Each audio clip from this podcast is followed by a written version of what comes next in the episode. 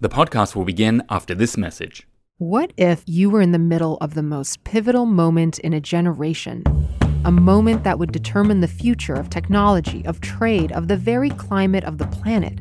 But you didn't realize it because you were distracted by political theater. I'm Luiza Savage.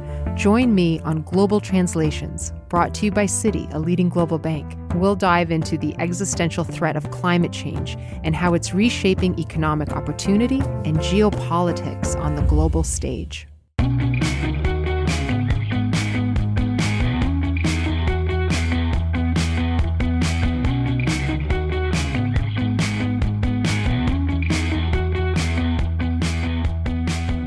Hey everyone, welcome back to EU Confidential. I'm your host, Ryan Heath, the political editor at Politico Europe, and you're listening to the number one EU politics podcast. We are in the height of summer right now, so it's going to be a short episode this week. I'm not going to give you blah blah. We're just going to throw you straight into an interview with Megan Richards, who's had a career spanning more than three decades across a range of international institutions, and she ended up as the number two at the European Commission's digital department, and then went on to work in her last role before retiring uh, a couple of months ago at the Commission's energy department. So we are going to cover a range of issues and delve into what makes Megan a little bit different, and you'll discover that when you listen to the interview right now.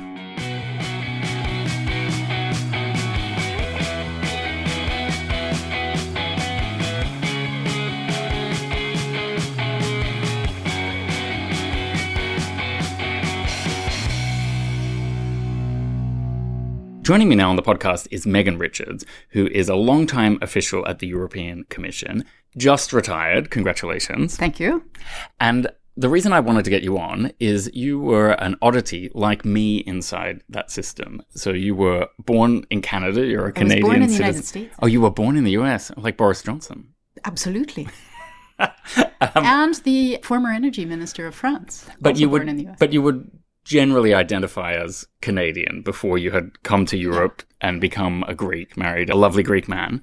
And I, being an Australian, we had something in common in that we were coming from the colonies and going into a system where we were very unusual and we were outsiders. And so I wanted to talk a bit about your long career in the Commission and how being that sort of outsider may have affected in a positive and a negative way how all of that happened. So maybe tell us a bit how you got to be in Europe and got to join in the EU system in the first place. yeah.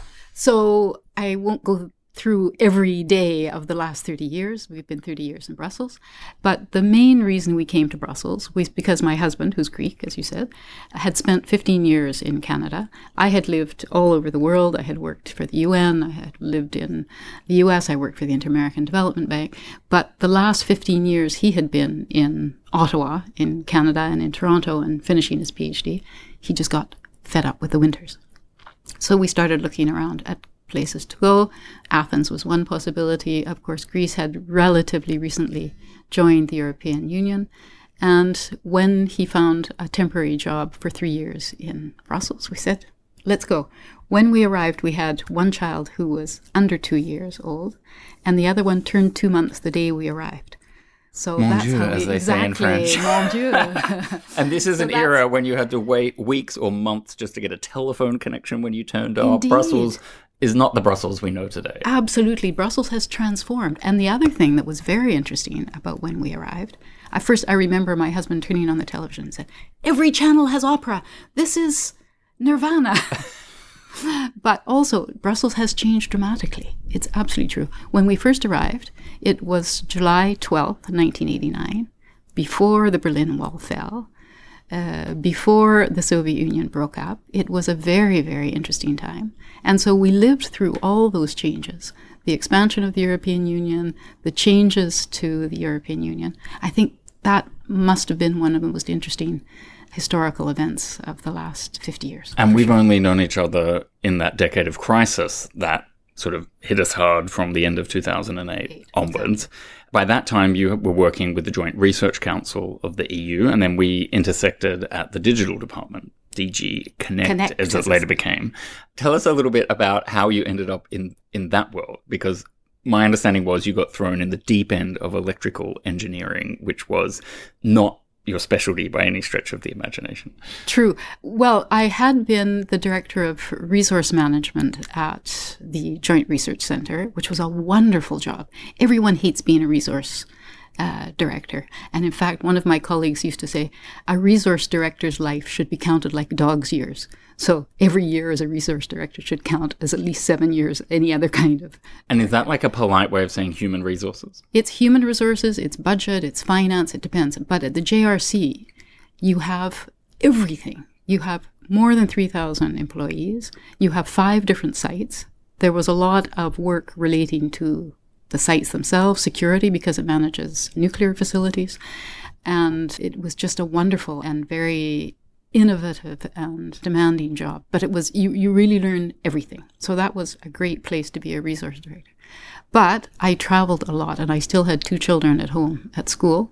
So it was a lot of pressure. So when Fabio Colasanti, who was the director general at INFSO at the time, called me and said, I have a job for you in Brussels I didn't leap at it exact in the very initial uh, moment, but since I decided to go and take that, so I became director of general affairs, which covered legal issues. And was there many affairs going on at that There time? There were many. In fact, my office said Director General Affairs, which was rather unfortunate. So when I left, I said, "You better change the sign on the door outside." I would have done it the day I arrived at the office.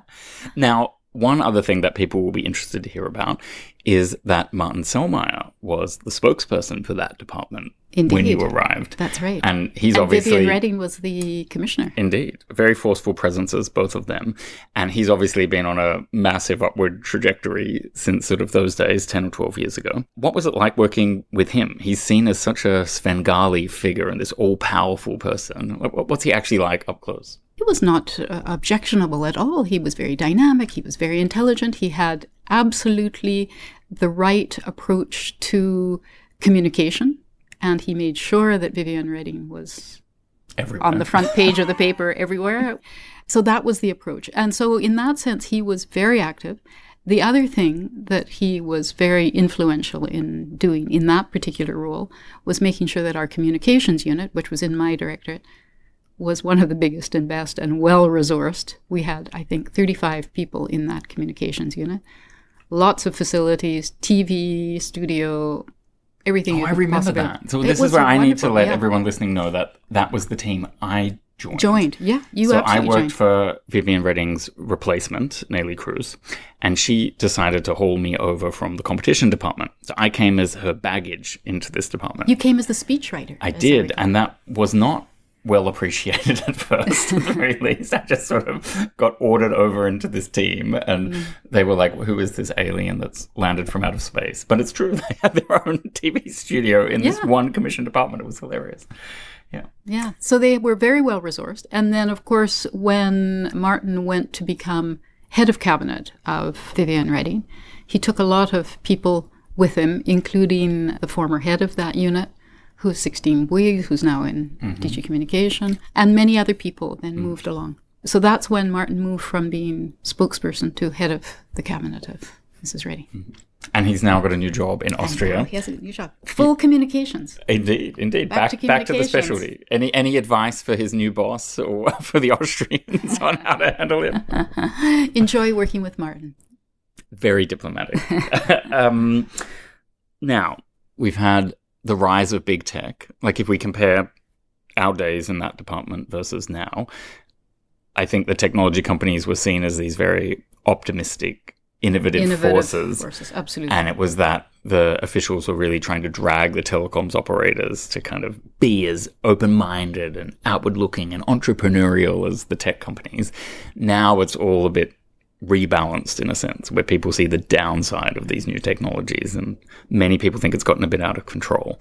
Is that something that you ever felt happening during your time at the department? Or is it something that you look back on and think like, oh, I wish I'd seen that coming? I think it's the latter. I, in some ways, and it's not to say that we ignored the disadvantages of big tech, but I think the idea at the time was that these companies are so innovative, they are providing so many services to people. We had data protection rules in Europe already, as you know. It was only with the amendment and the update of the general data protection regulation that things became even stronger. And we thought that that would help protect people's data, that would help counterbalance any negative elements of the big tech companies. And so there was a real push to drive forward innovative, new companies. And the idea also was that even though most of the big names were American, that European companies would also drive forward. And of course, there were many, many SMEs, many cloud service providers, many new tech companies that were coming along in the trail of those big tech companies. And that was the idea that we would be able to push them forward too. Now, I think in retrospect, and also 10 years has passed since then as well, we've seen that has been just such an expansion of the tech companies first, with the unfortunate manipulation of many of them by nefarious forces. Let's put it that way. It's not the tech companies themselves, I think, that are nefarious and nasty. It's very they can't control what they, they can't created control absolutely, ways. absolutely. I think that's exactly the problem. Now, who and how is going to control that? That is a real challenge. And then you made a shift into the energy department. That's an interesting contrast because I I'm guessing without knowing that back in the day oil and gas and other huge sort of energy operators weren't as regulated as they are now. I'm not saying it's the same trajectory as the tech companies, but I suppose that they have come to be more regulated and that they've come to understand that there can be a benefit to them being part of a sort of more controlled system rather than just the wild west. I mean, I think there was a fair amount of regulation in terms of how the markets work and how prices should be established and how fair trading should take ah, place. Because a lot of them did start as government operators, I and many of them different. were public entities, and so there are many, many similarities in the telecom industry and in the energy industry. They're both network systems. They both have internal markets. They both trade. They're trading commodities of a certain kind. So they're obviously they're not the same, but there are many similarities, and so that was quite interesting. Also, the thing in the energy field that I loved, amongst the many things, was that it was interesting scientifically, it was interesting from an innovation point of view, it was interesting from an internal market point of view, and one of the most important and dramatic aspects is the transformation and evolution and revolution, in fact, in the energy sector over the last 10 years, which we saw in the internet. In the sense well. of going green? In or? the sense of going green. And in the sense of the rise of renewable energy, the dramatic expansion, the huge reduction in costs of renewable energy, and of course the challenges that we face for climate change. And so renewable energy, amongst many other elements is one of the things that we really have to embrace even more to address climate change. So, improving storage, improving the use and distribution of renewables, making sure that emissions are controlled, etc., etc. These are all things that will help us. So, this transformation has been really dramatic. And I'm sensing then that makes you a bit of an optimist in that field. We've seen from the elections and all of the development of institutional and party programs since then, it, it does feel like climate action is going to get a push. At the same time, we saw in the digital field how difficult it was to mobilize people across all the different departments, all the different institutions. You basically have to drag them, and it never happens as quickly as the, as the blueprint sort of True. describes. Do you think it is really going to happen in this five year window that we're finally going to properly go green in these sectors? Well, I mean, we're not going to go green 100%. That's clear. There will still be room for petrochemicals, but what we have to do is move away from using them as a fuel and limit their use only to the bare necessities that we need for the petrochemicals industry, for the products that really only can come from petroleum products. So that will mean that the reduction will be quite dramatic in terms of use, and we will have to find new fuels and new ways of developing airline fuel, aircraft fuel, marine fuel, etc., and other different greener sources. And that doesn't mean that they will necessarily, in the initial first stages, be 100% renewable or 100% clean, but even by dramatically cutting emissions in those sectors, we will make big changes. So, just as an example, in the power sector, if you switch from coal to gas, you get a 50% reduction in CO2 emissions just by doing that. Now, it's not 100%, carbon free, but at least you get that huge switch and it's a relatively easy. Yeah, we very much seem to do. be in the zone now where we have to try everything. Exactly. You know, I'm not a purist about these things where if you just aimed for only the greenest options, the delay in getting there would kind of eliminate the the, the benefits. advantage. Exactly. You can't make the perfect be the enemy of the good. So this is clearly a, a progression that has to take place.